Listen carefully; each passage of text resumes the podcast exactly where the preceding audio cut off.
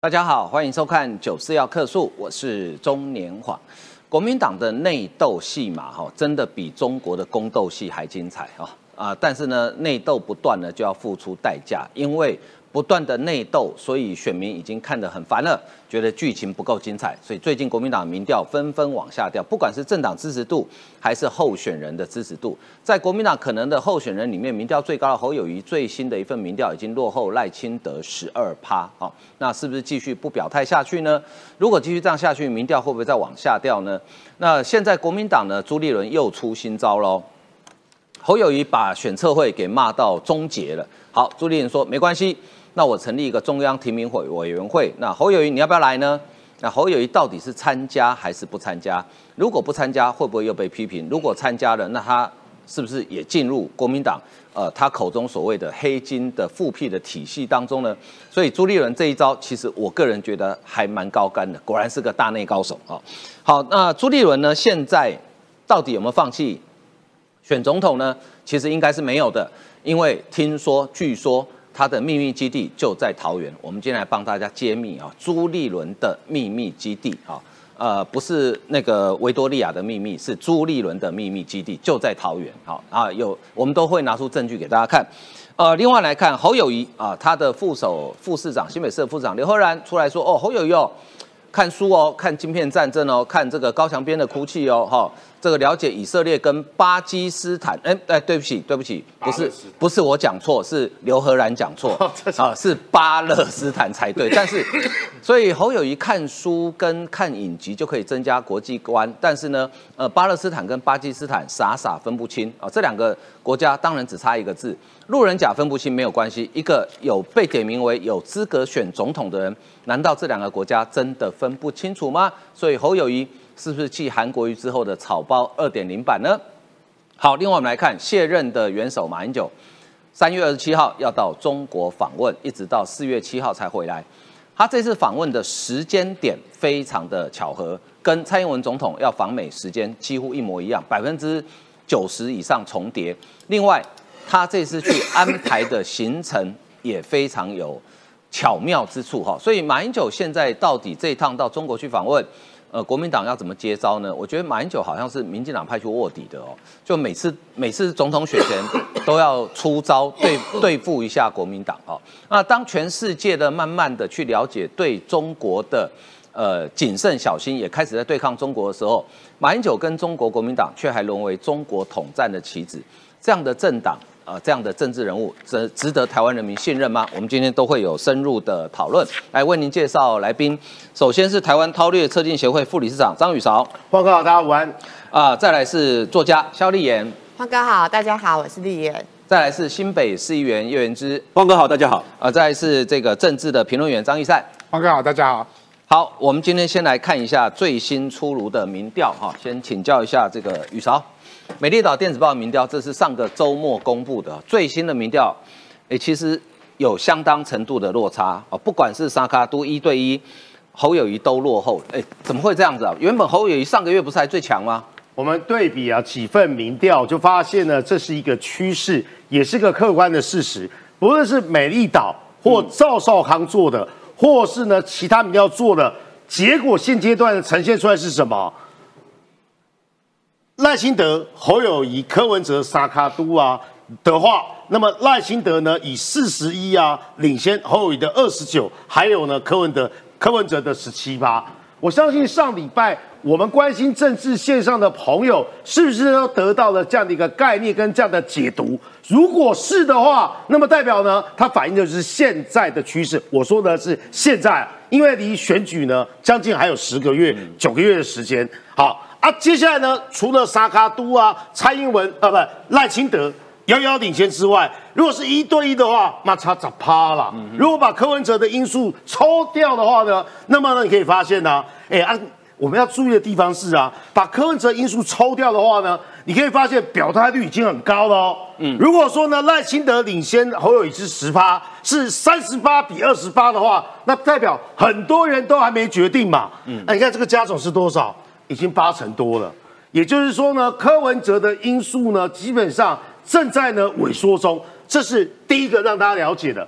那这个现象呢，该如何做解释呢？那我们就可以说呢，从空战跟陆战基本来做说明。好，我为什么强调空战呢？因为呢，南投模式呢已经成型，而且功效良好。来，我为大家说明一下什么叫南投模式，就是南投二选区补选所产生的化学效应嘛。什么意思？当哦，民进党采取啊热战直球对决，拍谁哦？ 吴怡农哦，基本上选的也不错，嗯、但是呢，我只是认为，若吴怡农也采取直球对决的话，那么根本就是有赢的可能。第一个策略上要直球对决，第二个是什么呢？空战、陆战呢，基本上呢两条腿走路可以相互搭配。第三个是什么呢？团结的民进党遇到的是什么？各怀鬼胎啦，哦，或者是说呢别有用心的国民党的时候，基本上这个选战呢。 就会是就会有节奏，最后是什么？候选人个人的品牌跟特质很重要。蔡培慧遇到呢林明珍这个对比，遇到呢团结跟分裂的，遇到呢有节奏的，遇到是直球对决的，这就叫做呢南投补选模式。你看秘书长许立明啊，在啊这个民进党的会中提出来，南投作战模式已经成型，而且收到良好的功效，用这样团结。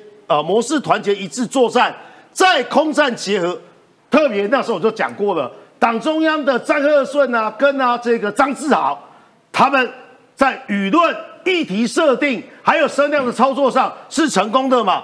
那么呢，就会产生很大的效果。相较国民党内乱，民进党已经拉开了序幕作战。我们说南投模式不是只有民进党止血，南投模式呢，基本上已经成为呢。 民进党在二零二四年迈向了胜选的一个很重要指标。刚才讲空战，对不对？那现在讲这个信赖协会。各位线上的好朋友，想到阿扁，你会想到什么？扁友会嘛，对不对？嗯、想到蔡英文，你会想到什么？小英之友会嘛。嗯、好，如果过去呢两次大选呢，在组织呢是有奏效的。讲到阿扁这一段呢、哦，当然张义善啊，绝对是可以补充的。两千年张义善在哪里？在呢陈水扁竞选总部啦。 跟我们的林育会等等哦，所以呢，我讲这个事啊，在关公面前耍大刀啊，所以张义善呢、啊，你看我好像第二主持人呢、啊，直接 take 张义善了、啊。你可以发现，信赖协会是啊，现阶段呢赖清德最主要的组织系统。我们知道卓荣泰、罗文嘉等人呐、啊，还包含呢这个呢呃潘孟安、靳总，基本上在做这个组织。各位忘记了，除了信赖协会之外。 还有民进党中央啊，民进党中央基本上就是呢最大的辅选机器嘛。除了党秘书长许立明提名小组召集人潘孟安预计出任竞选总部的执行总干事之外，信赖台湾远景协会，简单讲叫信赖协会，负责串联各地挺赖的系统，这叫做组织啊，这叫做陆战啊。相对前面所说的那个叫做空战，三方系统正持续整合。 在竞选就绪后呢，进一步统筹分工，这是在台湾哦。相关的报道也告诉大家说呢，信赖协会呢在海外，哦，结合呢现在我们的这个许许多多的台侨的系统，也在做呢所谓组织整合动员的事情。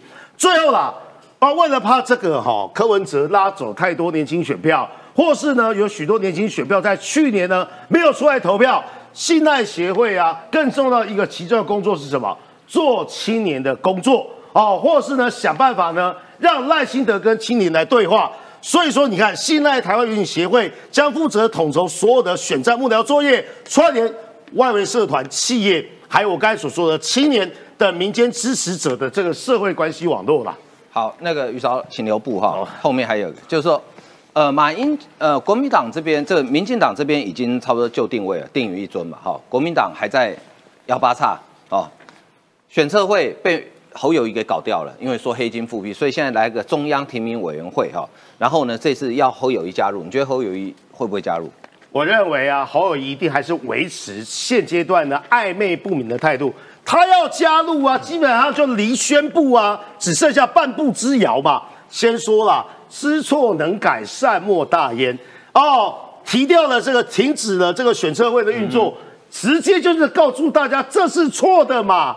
哦，引发社会的讨论，引发舆论的挞伐，不鬼挂波，结果呢，基本上民调继续往下掉，让社会大众呢看透了国民党啊，基本上啊内斗内乱的这一出剧嘛。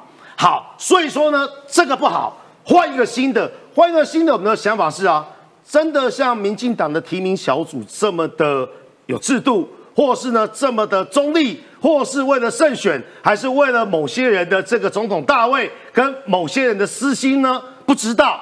但是呢，基于前阵子的错误，可是又来了啊，邀请侯友宜，因为亲侯人士上礼拜就说东博垂湾的狼啊。 哦，这个是傅崐萁只手遮天啊，都没有找我们的人啊，你就可以发现呢、啊，这个还是很厉害。你公博锤另外两天哦，这次直接找侯友宜，嗯、好不好？啊，高层表示啊，侯友宜可为立委这个选举谋策啊，不是说最强母鸡吗？上礼拜傅崐萁都已经呛了啦、啊，大家到底来瞧嘛，责任大家来扛嘛，尤其在新北立委提名上更是大有可为。可是你可以发现这里面都。 内有玄机，绝口不提呀、啊，总统啊，当然啦、啊，提名委员会啊也有立委啦、啊。可是呢，我我个人的判断呢、啊，侯友宜一定讲空话，一定讲呢一副事不关己。果然，选车位在乱期间呢、啊，朱立伦侯友宜电话公时就亲口邀约侯加入提名委员会，但侯当下没有答应。为什么？侯友宜一定只做对自己有利的事情。侯友宜呢，基本上呢不会那么简单哦，踏入内部陷阱。 上礼拜就是傻傻的，什么意思呢？哦、呃，叫旁边人放话啦，啊，自己呀、啊，基本上说他很关心黑金啦。讲了这句话之后呢，人家就希望你请君入瓮啊，掉入呢别人设定的战场。所以侯友宜哦，基本上不会那么快表态。党务人士说，这次提名委员会不牵扯总统提名，是吧？当没有总统提名的这个呢，所谓的这个委员会。 那到底是什么意思？只攸关立委，没有球员兼裁判的问题。侯友宜对选车会有意见，若还不加入，也太置身事外。好，这是党务人士，这个党务人士一定是朱立伦的人吧？新北市侯友宜啊，新北市侯友宜怎么说呢？又来了，你看，面对党的所有问题，我们都有责任。我个人不重要，如果团队需要我站在哪个位置，会全力以赴。 人家就你就是直接说就要你站这个位位置嘛。上礼拜他说每个人都有自己的角色，现在都说呢每个人都有自己的责任。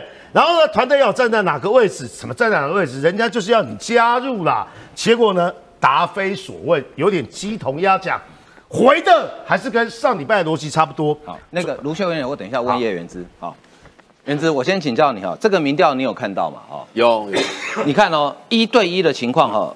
上个月二月份进行的调查里面，赖清德是三三点七，侯友宜三二点七，等于是上个月两个人还平手哦，就一对一一样都一对一，同一个单位做的，所以这个是有参考价值，你应该同意嘛，对不对？可是这个月已经差了十趴，等于是这一个月之内民调差了大概十一趴哦。最近侯友宜有做错什么事吗？没有，为什么会差这么多？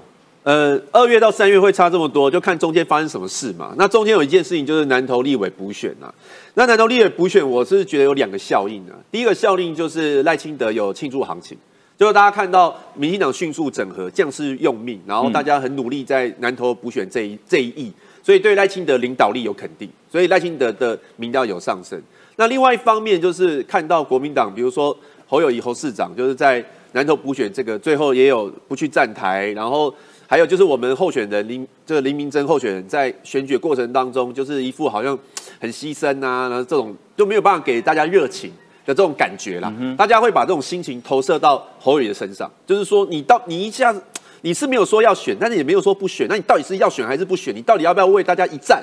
所以有一些人就是会有点不耐烦，那这也会反映在侯友宜的身上。所以我觉得南投立委补选是民调拉呃，就是民调交叉拉大的原因之一。嗯哼。然后第二个当然就是最近选测会的问题啦，因为我们的候选人的民调高或低，当然会受到党内的纷纷扰扰的影响。那选测会这个事情一定不会是正面的影响，一定是负面的影响。所以我，我、嗯、我觉得这两件事情是会有影响。嗯哼。那不过我觉得这个南投补选会过去啊、哦，然后选测会，我觉得我们的中央也迅速拆弹啊、哦。那王。 以我做一个党员的角度，往好的往好的地方想，就是侯友宜跨出了第一步，就是他本来以前都跟党很远，但他现在愿意跨出第一步说，说呃黑金不能复辟。嗯、那你已经跨出第一步，接下来大家看的就是说，那你会不会再跨出第二步？嗯、大步迈前。那你如果说跨出第一步之后，哎，没多久之后你又缩回来了，那你又会重复过去，就是每次大家对你有所期待的时候，然后你又缩回去的那种失望、失落的感觉。那这个民调就对他没有帮助。嗯嗯我举我举个例子来讲哈，比如说这个呃元旦的时候，他有讲一个就是我们不能做强国的棋子，对，讲了之后，哎、欸，其实说这句话。 大家不是很理解，说到底你具体想要表达什么？其实应该利用别的场合去深化它。嗯嗯，像赖清德也有攻击他，我觉得攻击其实某种程度也是做球，就是你也可以回应嘛。嗯，比如说以我来讲，我也不会觉得很难回应啊。我觉得这个怀疑是理性的根本嘛，我思故我在嘛，对不对？所以以美论也没有什么不对，就是你可以去深化它。可是没有，没有，大家就哎又没了。所以接下来我觉得侯友宜的民调不是不会起来，而是看他接下来要怎么做。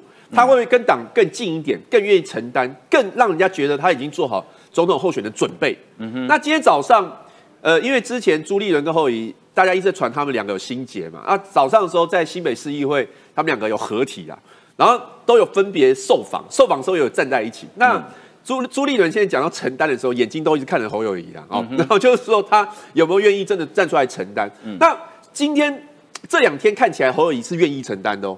像以前问他什么问题，比如说要要不要加入党的运作，他都是说我现在的角色是新北市长，我有我的什么任务什么之类。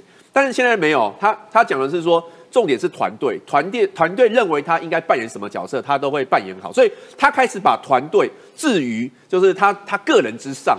这个我的解读就是，我觉得如果有一个中央提名委员会，他是会加入的。 那如果一旦他加入之后，他跟党可以结合一起运作的话，那我觉得。 党的一些就是纷纷扰扰，或者是一些杂音，会迅速的整合在一起。这个其实要宣布参选总统，因为现在国民党一直没有说要征召他啦，所以所以他也不会有什么表态不表态的问题。应该我觉得顺序上应该是说，呃，党要党要确定我们制度要征召，党要先讲这件事情，然后可能内部要做民调，然后有一个依据就是说，哎。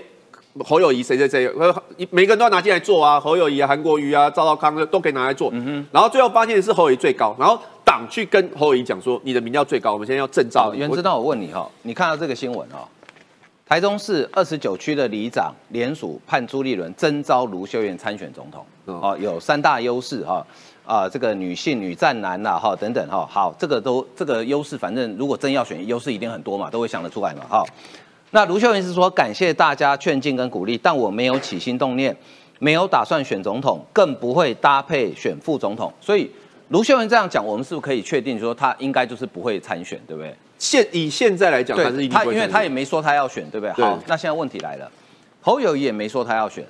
那如果侯友宜可以放进民调，那卢秀燕可不可以放进民调里面？你刚刚讲那个征召的民调，我我觉得也可以。那万一卢秀燕比侯友宜高呢？就征召卢秀燕，因为现在目前如果以 卢秀燕跟侯友宜两个人的意愿来讲的话，侯友宜相对来说意愿高一点。侯友宜没有意愿啊，没有啊，没有啊。但他也没有说不要嘛，他也没说要啊。对啊，所以啊，但是他没说不要。那卢秀燕是说不要。你跟一个女生，假设原之，你跟一个小姐相恋很久，然后你从来没有开口你要娶她，你也没有说要不娶她，嗯、那就把人家时间耗在那边，这个叫渣男的行为，你知道吗？呃。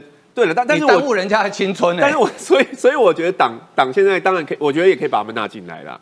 那如果说卢秀燕民调真的比较高，也可以考虑卢秀燕。这我真的这样觉得，嗯、因为我们是要我们是要赢的嘛。那我刚刚是讲说，为什么大家会现在比较倾向说是侯友宜？一来就是说侯友宜在九合一选举的时候，那时候他的那种母鸡的那种声量是比较大的。然后第二个是侯友宜在新北市真的是做比较久了，如果把副市长都算进去的话，已经十几年了。而且他这一次。 呃，去年赢得很漂亮嘛，所以现在当大家想到就是侯友宜，可是万一侯友宜真的不要，因为他也没有说他没有说要，也没有说不要，可是万一他到时候征召问他，他说不要，这才是一翻两瞪眼的时候。嗯、所以他说不要的时候，我觉得卢秀燕不失为另外一个选择啦。哦，否则的话，否则的话，刚刚开开录前我还跟易善哥在聊天，他说那朱立伦会不会自己就上了？那我我觉得。 我真的觉得，如果说朱立伦这因为都找不到人自己上，真的对他来说真的太伤了。因为二零一六年他不是自己想要选，那是他一开始都一直不要，那是因为大家都叫他换柱嘛，所以他就换。结果他现在他现在就是落落失落到现在嘛。如果再一次的话，我觉得对他真的太伤。所以我觉得，如有这样的声势维持，其实对我们国民党来说也不见得一定是坏事啊。所以我觉得国民党真的是一个很令人费猜疑、很烧脑的政党哦。 党内两个唯一表态说要参选总统，叫张亚中跟赵少康，可是没什么人在讨论他们。那我们在讨论的都是没说要选的然后最后征召的可能是也没说要选，也没说不选，所以国民党这个政党真的是很神奇哦。所以我就请朱立伦，刚刚袁志谈到朱立伦的角色，对不对？虽然袁之认为他一直认为说朱立伦应该不会参选的啊，但是我一直认为朱立伦从来没放弃过参选二零二四。所以易善你怎么看？听说他有个秘密基地在帮总统运筹帷幄当中吗？对，先讲侯友宜跟卢秀燕的民调，当然没有做卢秀燕民调，但是我要说的是，以侯友宜目前现在的民调啦，任何人国民党选到最后大概就是这个民调，不会输给侯友宜。嗯，我敢大打包票这么讲，连韩国瑜啦，去年的草包，嗯、上一届的草包，蔡英文不过拿五十六趴、七五十七趴，啊，国民党还是拿四十趴。那、啊、现在以这样的民调转换成选票来讲。其实国民党再怎么差的人，包含哦我们那个现在旁边的议员出来选总统，他可能都会拿着这样选票啦，因为国民党就有他的基本。你这样是在称赞他还是在贬义他？那当然，这个议员是有资格选总统，所以我就说国民党不要包含赵少康、张亚中，结果不管是哪一个人出来选，这个选票绝对不会输到所谓的十几趴左右。嗯、那现在民调他就是输十二十三趴嘛，嗯、那为什么要征召侯友宜？如果你侯友宜的民调没有比别人好的情况下，那别人为什么是一定？是侯友宜，为什么不是郭台铭？嗯、为什么不是呃呃赵少康、张亚中啊、呃，甚至是朱立伦、叶元之都可能嘛？嗯、所以国民党到最后如果没有征召这个选项的时候，就是办初选嘛。对，那办初选你至少是有有心要战的人去出来战，那出来战的时候来巩固这个基本盘嘛。侯友宜最大的问题就是从来没说他要选，嗯、但是也从来没说他不选。卢秀燕今天为什么会被人家说出来出来选？至少卢秀燕很诚实的说，我从来没有说过我要选，嗯、哼哼他没有说过他要选，他从头说我不选。嗯、那到最后党有需要的时候征召我就是征召的事情嘛。对，但是侯友宜就是。爱家跟 g a s 里明明就想要选，然后就又不说出你要选，所以被人家厌弃厌恶，到现在民调输了十几趴嘛，嗯嗯嗯这个是侯友宜最大的问题。还有不止侯友宜最大的问题，包含民调，不要忘记了，美丽岛民调上一次是挺侯的哦，不要忘记他把郭台铭做输给柯文哲哦。嗯所以美丽岛电子报吴子嘉董事长在上一个月其实是做一份挺侯民调，但是这个月树倒猢狲散嘛，你民调上面我已经不本不可能帮你撑上去的情况下，我吴子嘉都绕跑了嘛，我都把原本的呃真实的民调呈现出来，你事实上就是输给赖清德嘛。再来看我其他的民调，因为没有做卢秀燕，我们用这一份民调就是网络温度计。嗯他们在测试所谓的网络的一个温度流量，它包含质化分析跟量化分析。所谓的温度的意思就是这个温度计里面，他做张善政第一名，我也不知道为什么张善政第一名。等一下跟大家解释原因啦、啊，绝对不是他把天照大神请回日本之后，他温度变成第一名了、啊、哈。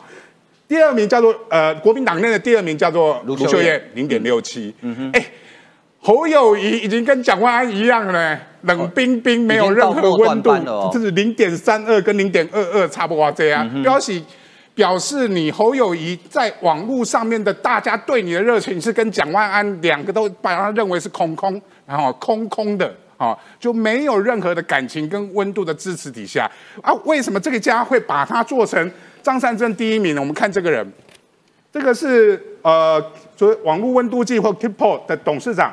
他们之前的创办人现在在做桃园市政府的副秘书长，叫金、嗯、金金志玉。金志玉，金志玉，他以前是这个网络温度计的创办人，嗯、就是这个 Keepo 的创办人。嗯、创办这个单单位之后，他做国民党的所谓的呃数据中心的一个主任，跟张三山认识，嗯、哼哼再加上朱立伦大力推荐之外、嗯、之下，他进了桃园市政府做这个副秘书长，难怪会把张善政做第一名嘛。对，另外就是把。侯友宜做成跟蒋万安一样，嗯嗯、所以这个是有一个目的性的测试，就是说你侯友宜，你在在在呃，不管在网络上面，在民调上面现在都输，你现在还得罪一大堆所谓的黑金呐、啊，你反弄一个反黑金檄文，就国民党的基层组织所有议长，现在难道会挺你侯友宜吗？不会嘛，现在都跑去挺谁？柯文哲又来啦、啊。组织又收割啦、啊，中东锦又跟柯文哲会面啦、啊。柯文哲就是你丢我捡，当你侯友宜反黑金的时候，我就去捡你们国民党这些所谓的黑金人士，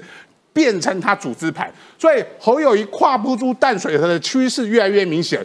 你当你只有淡水河的新北市的里长挺你的时候，台中市卢秀燕说：“哎，您就立定王马立定王。”这个金志律跟朱立伦什么关系？他是表呃，他要叫朱呃朱立伦叫表哥，他是他朱立伦的表弟。金志律是朱立伦的表弟，表弟啊的亲戚姻亲关系啦，哈、嗯，他是一个姻亲关系的情况下，在朱立伦推荐底下做了张善政的副秘书长，然后他就是在操盘所谓的空军嘛，空战，嗯嗯嗯嗯所以在在我要朱侯友宜在空战上面打输朱立伦。 在基层上面，你你现在柯文哲，你永远反黑金，把国民党的组织全部都得罪一片的时候，嗯、柯文哲慢慢去减。然后你在内部里面，你又现在卢秀燕也说，你你你做的动作就是动员你新北市的里长来听你。就卢秀燕说啊，你你有里长，我没有里长吗？ 台中市也有二十九个里长，嗯、说我也要挺卢秀燕啊，说你有你定方，我你定方，所以国民党国民党变成是一个诸侯乱斗的情况下，到最后会是谁？我觉得到最后还是真的，我要奉劝国民党真的不要那么怕初选，你就公开一套制度。 民调就就比民调，想要站的人就去登记，不要让所有人那边忧虑，好、哦、怕这个初选的制度会变成是一个不公开不透明。其实真正的协调跟征召才是不公开不透明，因为你只做侯友宜民调，为什么不做卢秀燕？为什么不做我的？为什么不做其他人的民调的情况下，大家就会质疑你为什么一定要征召侯友宜？嗯，的确哈、哦，为什么一定要征召侯友宜？因为侯友宜也没说要选嘛，对不对？好，那我这个最刚刚一开场讲说，除了 呃，国民党其实我觉得这一波民调会往下掉，包含侯友宜自己哈、哦，自己扭捏作态是一个原因，另外一个是国民党那种大家内斗形象，让很多支持者看不下去哦，所以连带的使得国民党的政党支持度也往下掉。所以我请教立言哦，哎，我记得就去年九合一之后，国民党其实政党支持度是赢民进党的，哎，是，怎么才短短几个月他就输掉了？ 对啊，因为现在可以看到，就是今天，呃，我们的那个民意基金会的那个台湾民意基金会，台湾民意基金会的董事长尤一农说，嗯、呃，今天呢，绿营的认同认同回升三点三趴，到了三十三点八，那蓝营就则大跌八点五趴，然后降到二十三点一，所以双方呢，其实差距已经到了十点七。嗯、那我觉得这一切就是国民党自己做来的，嗯、因为他从那个，其实，在上次的九合一选举的时候，国民党 大打民进党就是黑金的部分，嗯、可是其实国民党自己才是黑金，一直以来几十年来没有更改过的内在，它的底子就是黑的，嗯、只是现在可能一开，嗯，在去年的一个氛围里面，让国民党大家忽视了这个感觉，因为 其实合久必分，分久必合。那民进党做了一这么久，希望有一些挑战的声音是去年底的声音，嗯、但是它其实回到根本里面，国民党它本身就是一个黑金，带有黑金包袱的政党。那这么多年来，它它从它选测会回到就是哦，而且我觉得国民党有一个很莫名的一个那个很奇怪的特色，就是他自己只要一赢，就会再把自己 搞输，就是跟二零一八一样，是不是？就是复制贴上的概念。就是他这个政党的习性很很能够去重演这样子，嗯、就是不停的，就是在大好的时候，他们就各自内斗，然后自己把自己做做烂掉这样子。嗯嗯、那其实像嗯、呃，国民党他他选测会有，当然上一次有讲到，就是很多的小鸡啊，像钟佩君、徐巧芯，他哭出来哭哭啼啼说，就是怕那个黑金包袱复辟。嗯、那这些纷纷扰扰，当然都会影响到国民党它本身的政党支持度。那所以我们也有看到，就是在那个傅昆，就是另外一个也是风传媒的山水的民调，它也也是有到，就是自从黑金议题这些议题之后，它的那个整个 趋势下降。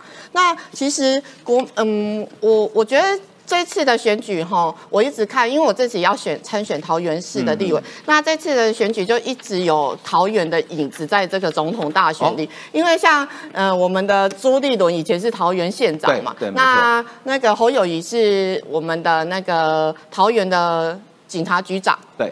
然后他们也是原班人马再来新北市这样子。嗯、那这次 本来就好好的，以前在我看得很奇怪，就是以前在当嗯、呃、新新北市长跟桃园的时候，不都是合作得很愉快？那这次为什么一到总统的时候，两个变成有深仇大恨、纠结的不得不得了这样子？所以这个这个也让我觉得说，呃，我们刚刚讲到说，张善政是我们好感度第一名的市长嘛，嗯嗯嗯就是这一切的操作，其实在桃园 不知道为什么，就是这次的桃园都占着一个很重要的比例。那我我们也是也想要呼吁一下我我个人想要呼吁一下民进党，因为我们呃赖清德已经定于一尊了嘛，对，所以其他的总统、副总统的分配跟那个立委的分配，也是民进党现在接受到许多考验的部分。嗯，那包含说副总统的部分，前阵子有人做赖政配，那其实我觉得也不错。郑文灿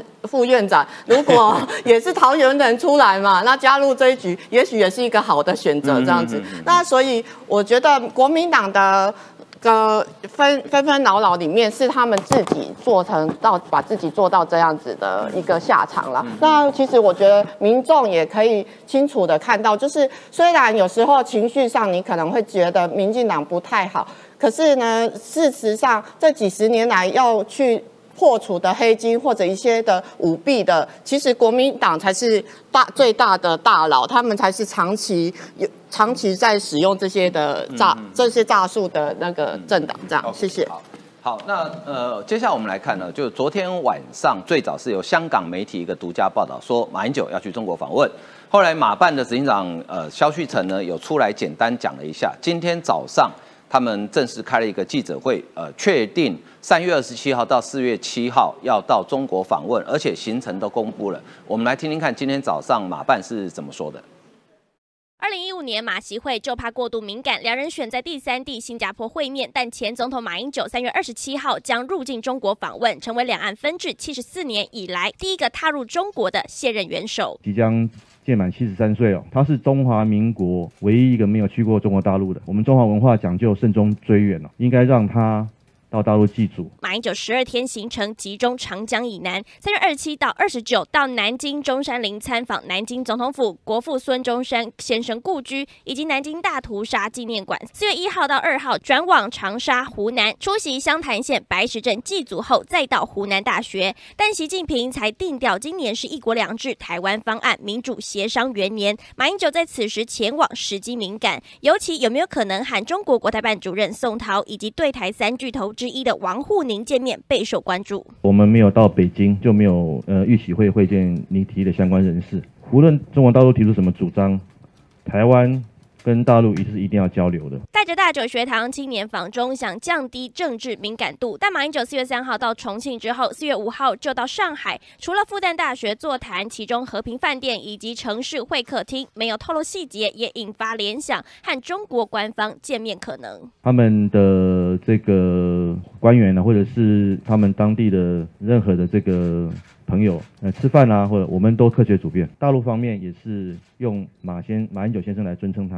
马总统一定会坚持中华民国的立场，对于民众对国民党的期待做出回应。国台办火速回应，欢迎马先生来大陆，愿意为马先生来访提供必要协助。但国民党主席朱立伦似乎有弦外之音，毕竟选在此时高调访中，对二零二四蓝营选情不止没有加分，反让美方把国民党和亲中连结加深。好，马英九成行哈，会变成是一九四九年以来第一位台湾的卸任元首到中国访问。我想马英九此刻的心情应该非常兴奋，因为。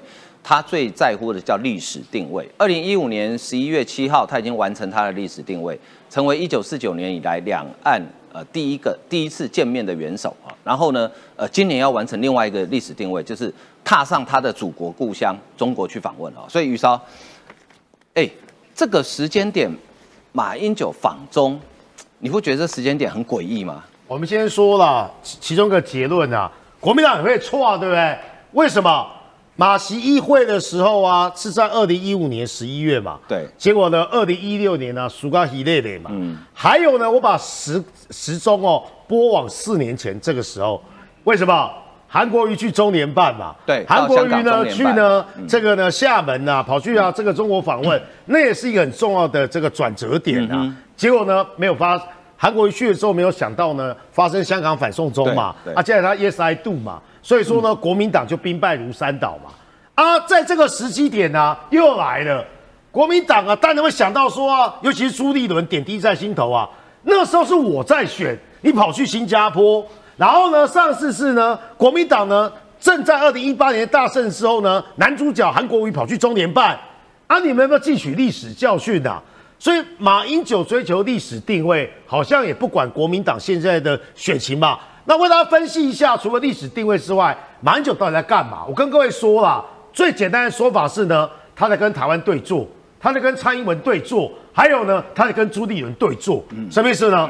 跟台湾对坐的地方上，以美论呢的祖师爷之一，不是马英九吗？复习一下。呃，首战集中战啊，美军不畏来啦，美国的航母啊落后中国二十年啊，应该都是马英九说的吧，对不对？嗯、以美论现在甚嚣尘上，马英九啊，基本上去中国跟他讲，我业绩应该够了哈、哦。以美论，接下来是什么？这不是跟台湾对坐吗？还有蔡英文要去这个美国过境外交哦、呃，要去瓜地马拉跟贝里斯，人家往西方民主国家跑，他就往呢。中国的集权世界呢，冲啊、哦，这就叫对坐。第三个呢，朱立伦刚才皮笑肉不笑，是不是？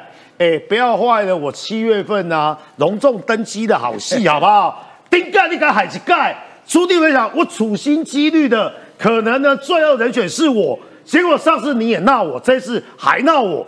什么叫做跟朱立伦对坐？朱立伦派夏立言哦去中国。几乎快要唾手可得，拿到呢国共交流唯一的配方跟 solo agent， 就马英九去拉拉哎、欸，哦哎、欸、马英九去是降格嘞、欸，人家叫他马先生，嗯、而现在是呢一国两制民主协商元年，马英九的位阶哦就跟那个宗教统战里长去哦，或是说呢邱义胜，你看他也要去上海嘛，邱义胜现在不是带这个桃园市议会的这个议员议员嘛，跑去上海嘛。位阶差不多呢，没有给他特别的什么这这这个荣荣耀的这个尊称，所以说呢，马英九啊，我跟各位说，他布这个局布多久？至少呢布了快三年。两年前他解除禁管的时候，就已经开始哦处心积虑，若不是遇到疫情，也惊啦。嗯、哦，在中国疫情呢大爆炸的时候呢，他去，而且他去哦一定要有统战价值。两年前去。王金平去被人家说他那人是来要饭的，那人是来投降的。现在去，对不对？以现任元首美中对抗选举元年、统战元年，这个时候去啊，马英九觉得他比较有高度嘛，这是我个人的分析啊。但你看，国民党会怕马英九这时候啊，内心啊真的堆心瓜，我就是要马习二会啦。我跟各位说啊，就算没见到习近平啊，见到了习近平的后啊。叫王沪宁哦，也都差不多了啦。哎，人家王沪宁是政协主席啊，是特大号的统战头子啊，目标对象啊，本来应该是啊各党各派是国民党的这种党员呐、啊，或是呢现任的这些呢立委跟有的没的。马英九哦，基本上唯一的这个呃方便呢，就他插队。本来人家领好号码牌了，马英九呢要领号码牌应该是三十九号。因为你叫做现任元首，现在可以立刻插队啊，插队到呢第一名，这就是马，而且很赶哦。你看过去无声无息，现在放个消息，香港这个媒体出来之后，马英九马办立刻承认了。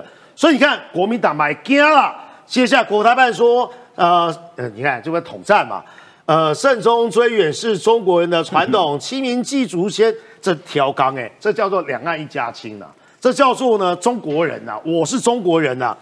呃，是共同的习俗，我们愿意为马英九先生来访提供必要的协助，祝他此行一切顺利。国台办故意讲这样子，好啊。最后我们说了，你看我刚才说，二零二一年他布这个局至少两到三年，二零五月十九号已经届满，这是前年的事情。我那时候大胆预言呢、啊，马英九一定会去中国，只是呢延后快两年。赴中前两天呢，返台七天呢，需要向总统府申报，我们就要看呢、啊、他怎么跟呢府方说明。最后。祭祖十二天行程，祭祖我认为只要两天呐、啊，什么祭祖，对不对？我们祭祖啊，回家回故乡啊，一天就可以了。嗯、上礼拜我提早呢劝我爸爸，一天就可以了。什么祭祖，这根本特大号的统战行程，带一群学生去，他也需要有左右护法。但我刚刚说啊，这根本是标准的以美仇日行程，中山陵对不对？孙中山故居、辛亥革命等等，里面呢什么八百壮士啦，还有一些抗战有的没的啦。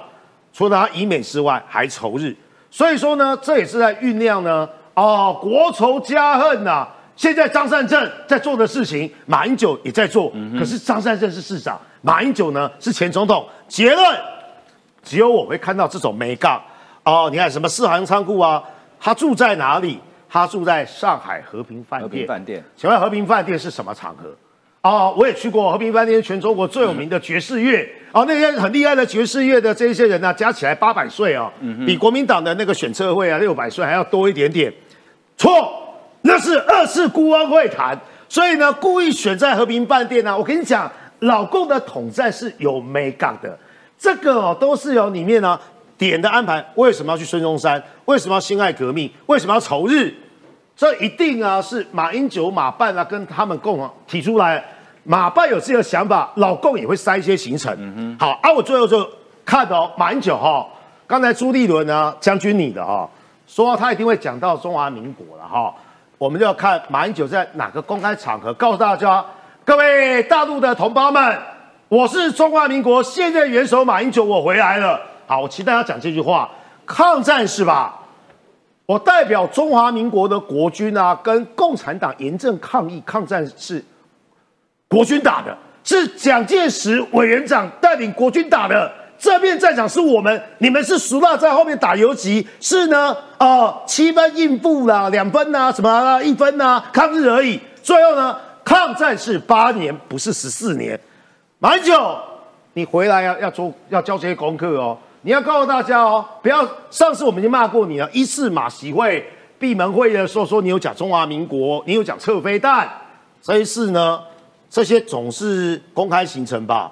去中山陵遇到孙中山的时候，是不是要告慰说啊？今天就讲哦，今天我来看总理，还有呢中华民国的国父，今天是中华民国哪一年？不要去啊，什么都不讲。宋楚瑜还有那个小豪还写中华民国。嗯 哦，阿连战呢只写四个字，叫中山美陵。中山美陵什么意思？好漂亮的坟墓啊！中山美陵啊，美丽的坟墓嘛，一定会去提字的哦，一定会落款哦。我告诉马英九，写什么最适合，对不对？写啊，天下为公，民三民主义，你就写三民主义的所有内容，这样也不会失分吧？然后落款啊，民国哪一年？如果你做这样的事情啊，你才有资格回来讲说啊。 九二共识，一中各表，不要去了，什么话都没说，什么字都没有写，最后呢，只回来说反台独，这样子呢，你就跟张亚中、跟呢洪秀柱的康长差不多了。好，刚刚这个宇韶老师在问说，马英九什么时候会讲中华民国？哈，我先破他一个梗，好不好？马英九会在这边讲中华民国，辛亥革命武昌起义纪念馆，他这边一定，我猜他会怎么讲的？他就说。 呃，国父孙中山先生在一九一一年，哈、啊、推翻满清，建立中华民国，结束。就其实过去国民党的人到中国去访问，他们有没有讲过中华民国？有，但是他陈述的叫历史的中华民国，而不是讲现状的中华民国啊、哦。所以大家可以仔细观察。不过元之，你昨天晚上看到这个消息有没有吓一跳？当然有啊，有吓一跳，吓多大跳？还好啦，这还好，因为说要要去这样。那当然，我第一的印象是说，哎，明年要总统大选，会不会马总统这一趟去的话，又会被扣红帽子啊？其实担、嗯、最担心这一点，我倒不觉得他会卖台啦，因为马总统他在做总统的时候，他的主张就是不统、不独、不武啦，所以大家也不用太担心说他现在会有什么。对，你留下一梗哦。马英九当总统的时候是不会卖台，因为他主张不统、不独、不武。对，可是现在马英九卸任总统了，但, 但他没有权利的、啊，不统、不独、不武、哦。但他现在没有权利了嘛，所以他有权利的时候都都没有做这个事，他卸任更不可能啊。那我后来仔细去看一下他的这个行程的铺排，嗯嗯、其实我我觉得目前看起来。 还好，为什么呢？因为第一个，他用的名义并不是官方的拜会嘛，而且他不会去北京，不会去跟习近平见面。那他用的理呃理由是说他去祭祖。那既然是去祭祖，他就会安排在清明节前后，所以他是三月二十七号去，到四月七号回来，刚好在清明节用祭祖的名义。那我觉得用祭祖名义，这就就人之常情啊，就是说中中国人都说的文化就是要慎终追远呐、啊，哦。 那这一点，我觉得是我相信大家一般人是比较可以接受。然后，民进党像我后来看到，像陈菊他二零零九年去北京，也有去祭祀他的友人，我觉得这一点大家是比较能够接受。然后第二个就是，当然他有带一些学生过去交流。那他的这个学生是因为他现在在东吴大学担任讲座嘛，他有些学生就过去青年交流这一块，学术上交流，我觉得大家也比较能够接受接接受，只要不要牵涉到。就是跟官方有任何的接触，我觉得这这倒还好。不过他有留个伏笔啦，嗯，他是讲说客随主便，那那客有别人就就当然就会有点不知道他会见到谁。上次你们夏立言去的时候也讲客随主便啊，对，所以就见了王沪宁啊，就见了王沪宁嘛，对。那所以不知这个就就是比较不可预期。可是我、嗯、我觉得啦，就是说现在整个台湾的氛围啦，大家会期待和平。 那还是有很多人会担心打仗，所以会希望说多交流总比就是老死不相往来好。所以目前为止我，我我感觉对选情的冲击是是 OK OK 的，嗯、就是但是呢，去的时候会发生什么事，这就比较不能确定了。元之，你大学有在台湾读吗？对吧？有啊有啊。那三月二十七号到四月十到四月七号，大学生有有放假吗？没有，有有放几天呢、啊？就是清明节那五天，对对对对今年是五天嘛，对不对？对对对。那如果是要大学交流，因为 依照我们以前的经验哈，大学生交流大概都安排在寒暑假嘛，其中暑假比较多，因为暑假长嘛，对不对？对对那为什么不在暑假？为什么要选在现在？我刚刚讲，他因为他他用季，我觉得马总统有考虑到对这个呃两岸的冲，就是对选情的冲击啊，所以他在他用清明节这个时节当做当做一个切入点，然后顺便带学生去交流。其实他有顾及到这个点，所以我相信他在那边的话，他会他会有一些他自己综合的考量啊。哦，所以那些学生也要去祭祖。 学生是去做交流啊，所以我刚刚讲两个目的嘛，一个是祭祖，一个交流。在这边要请假一个礼拜，超过一个礼拜，然后到那边去跟中国的学生做交流。这个逻辑，我觉得如果我是学生家长的话，我瞪来掏看个八了。你在那边好好的课不上，要请假一个礼拜，然后跑到中国去交流，这是这是哪门子道理？所以，立善，刚刚元之讲了一个重点哈，国台办也这样说，慎终追远是中国人的传统哈。呃，马英九应该认为他是中国人啊。 那我认为我是台湾人，我不是中国人。好，但是呢，台湾人我们也会祭祖。清明节，像我们客家人是在呃农历元呃过年，大概元宵节前后那个找一个假日就去扫墓嘛，哈，这个叫就是祭祖嘛，哈。那我是台湾人，台湾人也有慎终追远，但所以慎终追远不是中国人的专利。可是国台办跟中国呢，就直接把马英九扣上中国人，然后慎终追远，然后马英九好像也怡然自得哦。 叶元之说还好哈，还好原因是还好清明节是四月啦，如果是国父诞辰纪念日十一月年底去，叶元之可能这边破口大骂，因为他自己要选。我要讲是说，他当然会对国内的政坛产生冲击嘛，嗯、这是国民党最大的问题。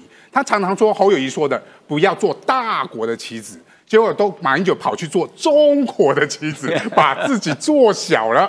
因为你是前总统啊，你就代表、嗯、我说真的，你是前总统，不管你多讨厌马英九，他就曾经是中华民国的总统。没错，你今天去任何的地方，大家都要以前总统的称呼称呼你，嗯、这代表一个国家的国格，也代表你的人格哦。对，你今天去被人家称为马先生，你觉得你情何以堪？你到任何的国家去，你现在是已经是平民之身，我相信所有的国家，自由民主的国家都会叫你叫做马前总统。对。 只有在中国这个地方会叫你马先生而已，嗯、结果你自己自甘堕落，自己愿意去做小的，那不是是做中国的棋子吗？当然是做中国的棋子。不要忘记了，今天习近平去哪里？习近平去俄国，美国要蔡英文四月去美国访问。嗯 蔡英文四月要去美国访问，如果原本的格局叫做习近平访俄，蔡英文访中，哎，蔡英文跟习近平赶快多呢，在国际的博弈里面，它是一样大的，所以他一定要有一个前总统去中国，这是中国要的一个棋子。嗯、你马英九就配合中国演出了，嗯、而且我还讲的说什么的慎终追远，所谓文化啊，什么这些东西。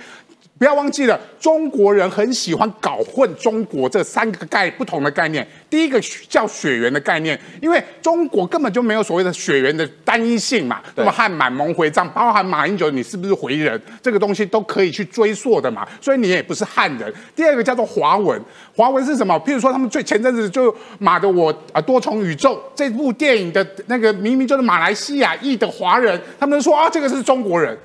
第三个中国的概念叫做政治的中国概念，这是更清晰的嘛？你不能称为中国，为什么？为什么称为？你可以叫自己叫华人，因为中国就是一个国家的概念，你可以是中华人民、啊、中华民国或者是中华人民共和国的人。我觉得你自己选择，像我会决定是台湾人嘛，嗯、但是你要选择中华民国，我也可以体谅，因为它我们的国命叫做中华民国。但是中国就是一个模糊的概念，但是它又是一个国家的概念。你认同的到底是中华人民共和国，还是所谓的中？ 中华民国，这个说的一中各表嘛，但是一中各表根本没有共识，九二根本没有共识嘛。你每次去中国就被表嘛，就被表在一一个中国，就是中华人民共和国底下嘛。然后你自己去，你也不敢讲你是中华民国的前总统，所以中国都说啊，你们总统来了也叫马先生而已啊，嗯、他也接受了、啊，所以你们就是一个地区啊。所以中国讲的没错，台湾是一个地区。马英九你就是坐实中国的说法而已，所以马英九去就陷入了所有的统战阴谋。这是国民党长期以来它的三个不分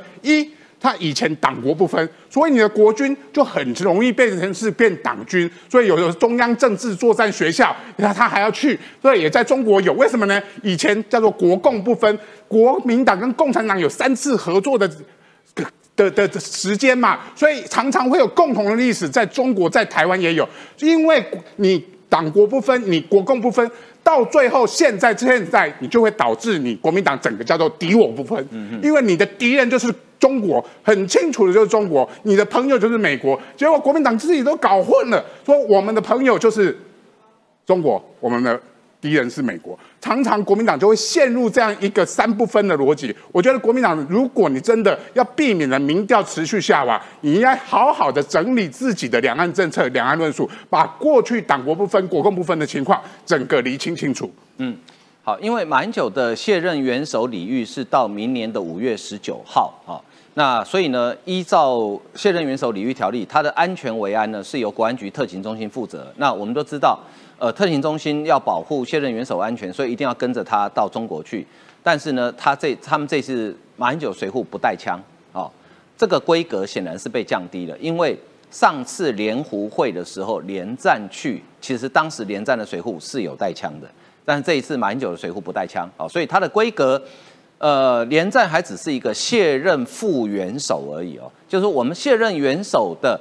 在中国的眼中呢，其实你是远不如当年的卸任副元首连战哦，这个给马英九跟马办参考一下哈、哦。不过我们来看哦，就是中国对台湾的威胁呢，其实它是从来没有中断过啊。包括我们谈的，为什么马英九原本规划是暑假才要去，可是中国请他，好，我们讲要求马办一定会否认嘛，对不对？请他提前到三月三月二十七号，为什么？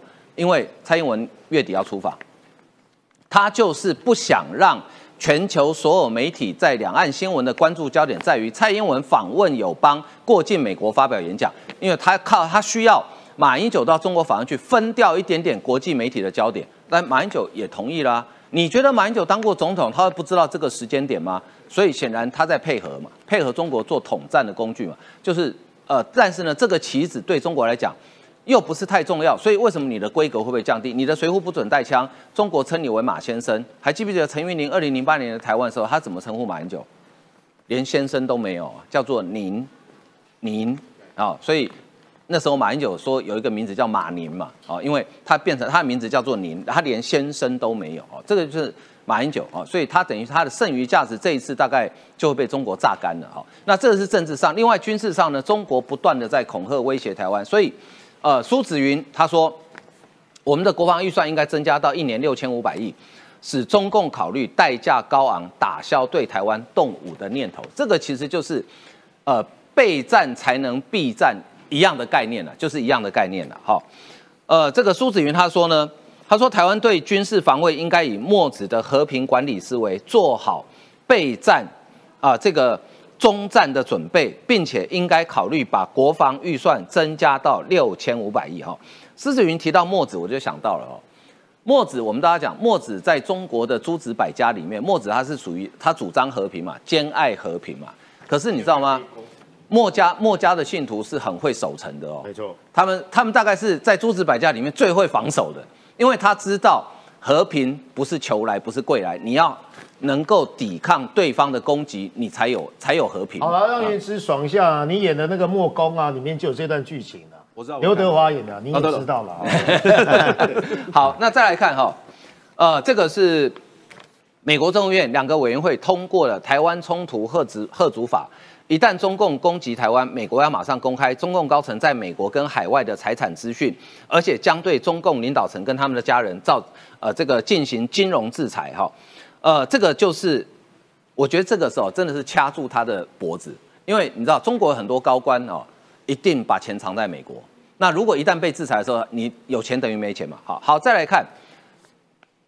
这个习近平去访问普丁，因为普丁上周才被国际刑事法庭发布这个逮捕令啊，等于他现在是个国际通缉犯，所以呃，其实差不多了。习近平手上沾的鲜血应该也不会比普丁少了，只是习近平没有发动战争而已，但是他的杀人杀的人数应该不会比普丁少。好，现在感觉上哈、哦，呃，全世界几乎都在呃对抗中国哈，全世界都在对抗中国，可是只有马英九。 呃，愿意去被中国利用，所以立言你怎么看？就是说，在这个时候，难道国民党或者马英九的人他们看不清楚这个世界的潮流跟趋势吗？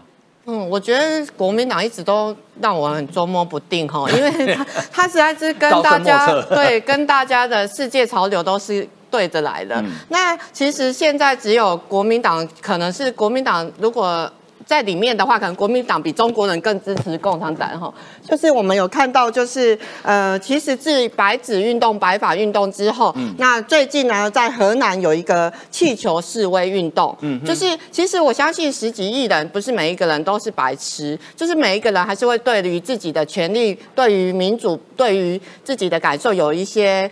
那个抗抗议啦，所以现在呢，自从因为上次规定要清零，所以有白纸运动之后，这次呢，河南人呢，因为河南的一个。 因为银行企业的问题，嗯、所以他有了这个就是气球气球的运动。所以其实我们一直在往威权，我们一直在反威权，一直不希望让嗯、呃、共产党继续执。 继续来侵入我们，可是国民党却一直自己要把脸贴上去给别人这样子。那在这样的一个状况下，其实世界上，比如说德国教育教育外长也要来到台湾，那他来到台湾，他也在德媒上面就是。 也告诉大家说，不要理北京在那边一直叫，因为其实经过二十六年，那德国第一次要来台湾跟，跟部长他们联邦的部长第一个到第一次到台第一次到台湾来，其实这是很大的一件事情，因为我们其实台湾有相当多的德商，那这也是第一次，就是德国他们放开心胸，把台湾放进去，他们正式要进来的一个。 友好的邦交这样子，嗯、那我们其实也很感谢蔡英文总统，他们这这么多年来，我们不遗余力的一直去去跟大家交朋友，去跟世界让世界看到台湾。嗯、可是国民党呢，却一直只看到中国。嗯、我不知道为什么国民党的眼中就是跟他国民党眼党眼中的世界地图，可能跟大家不一样这样子，可能他的以中国为中心，所以马马前总统是。 贵为就是前总统，还是硬要去，就是让人家呃摸摸头。那这跟世界的潮流都不太一样。那就连美国现在也指出来，就是他们其实在美国留学的的部分呢，其实现在十五年来，就是只剩下三百多个人去去那个选择中国的留学。那 对，跟网友说好不好意思，因为我是作家哈，所以就是口口条可能还要再练一下。没关系，然后慢慢来。所以，但是呢，我们很，但我讲的这个是确实是我们的民意以及我们的所有世界潮流的部分，因为大家都不愿意选择去中国留学，对中国的好奇也一直降低。从虽然说已经不再清零，不再去锁国，可是大家还是不愿意到。 不愿意到中国去，其实这应该让国民党。我希望叶元之、叶议员也是可能让反反馈给国民党高层吼，就是其实这是世界的潮流啦，不要不要一直跟世界对着走，这样子反反着走，逆行。嗯哼，好，我们最后来看到就是说这个呃，普丁，好，习近平去见了普丁，好，呃，宇韶你怎么看？就是说他这个在。 普丁变成国际通缉犯之后，习近平去见他，他现在是这样。习近平有这么好心吗？送暖给他，这也是各怀鬼胎啊！什么意思呢？趁你病要你命嘛！什么意思呢？中俄关系本来老大是俄国，对，老二是中国嘛。嗯、可是呢，现在呢，习近平呢很了解是呢，普丁一方面被通缉，俄国现在在战事上呢，基本上呢可能呢居于下风，经济呢基本上呢也在倒退。 哦啊，内部的寡头呢各怀鬼胎，所以这个时候去呢，我们上礼拜不是讲吗？如果呢，普丁呃，这个习近平真的很厉害，就直接跟普丁讲啊，你要我帮你忙，对不对？把过去你们那个沙俄啊占据的五百万平方公里的，让一半回来给中国就好了。嗯嗯嗯、他不会这样做啦。但是呢，这时候就可以漫天喊价，那个石油哈、哦，我看呐、啊，你也没有多少个国家可以卖的啦，可不可以打折卖给我们？或是呢，我去年讲过啊，那个中中国有一条铁路哦，要经过呢中亚五国，好，这个铁路呢你就不要再拦了，而且呢，赶快放行啦、啊。去的目的是呢，老大跟老二的位置对调啊。既然是这个样子的话，他知道普丁这时候最希望有人献上温暖，但中国呢扮演什么呢？哦，这个黄鼠狼给鸡拜年哦，来的话呢，一定呢会所求无度，或者是呢会趁机呢把这个呢中俄关系的老大跟老二关系给对掉，尤其是呢他被通缉。再来讲那个通缉的事情是啊，德国直接说国际刑事法院宣布向普丁发出逮捕令，德国开了第一枪。哦，你只要敢踏入德国哈、哦嗯、的土地，我就立刻被抓起来。我跟各位说了，南斯拉夫前总统米拉塞维奇啊，嗯、因为犯同样的罪啦。但是呢，是谁把他交出去的？因为呢，他的政敌还有塞尔维亚反米拉塞维奇派的人，因为知道被通缉，然后呢，内战结束了，就把他呢直接送交海牙去了。好、嗯哦、啊，被判呢无期徒刑。米拉塞维奇呢，昨天呢，就是呢，普丁的明天呐、啊。他现在啊，这个啊，装一副好心的样子啊，在他可能呢倒台之前呢，或是被抓走之前呢，想办法抛救生圈。这时候呢，所拿到的呢，政治勒索的相关的内容呢，会更多。嗯、最后你看，中国若提停火，美国国家安全会议战略沟通协调者这个 Kobe 这些说、哦，他也警告中国，因为其中一样是啊，习近平一定会去兜售所谓停火方案呐、啊。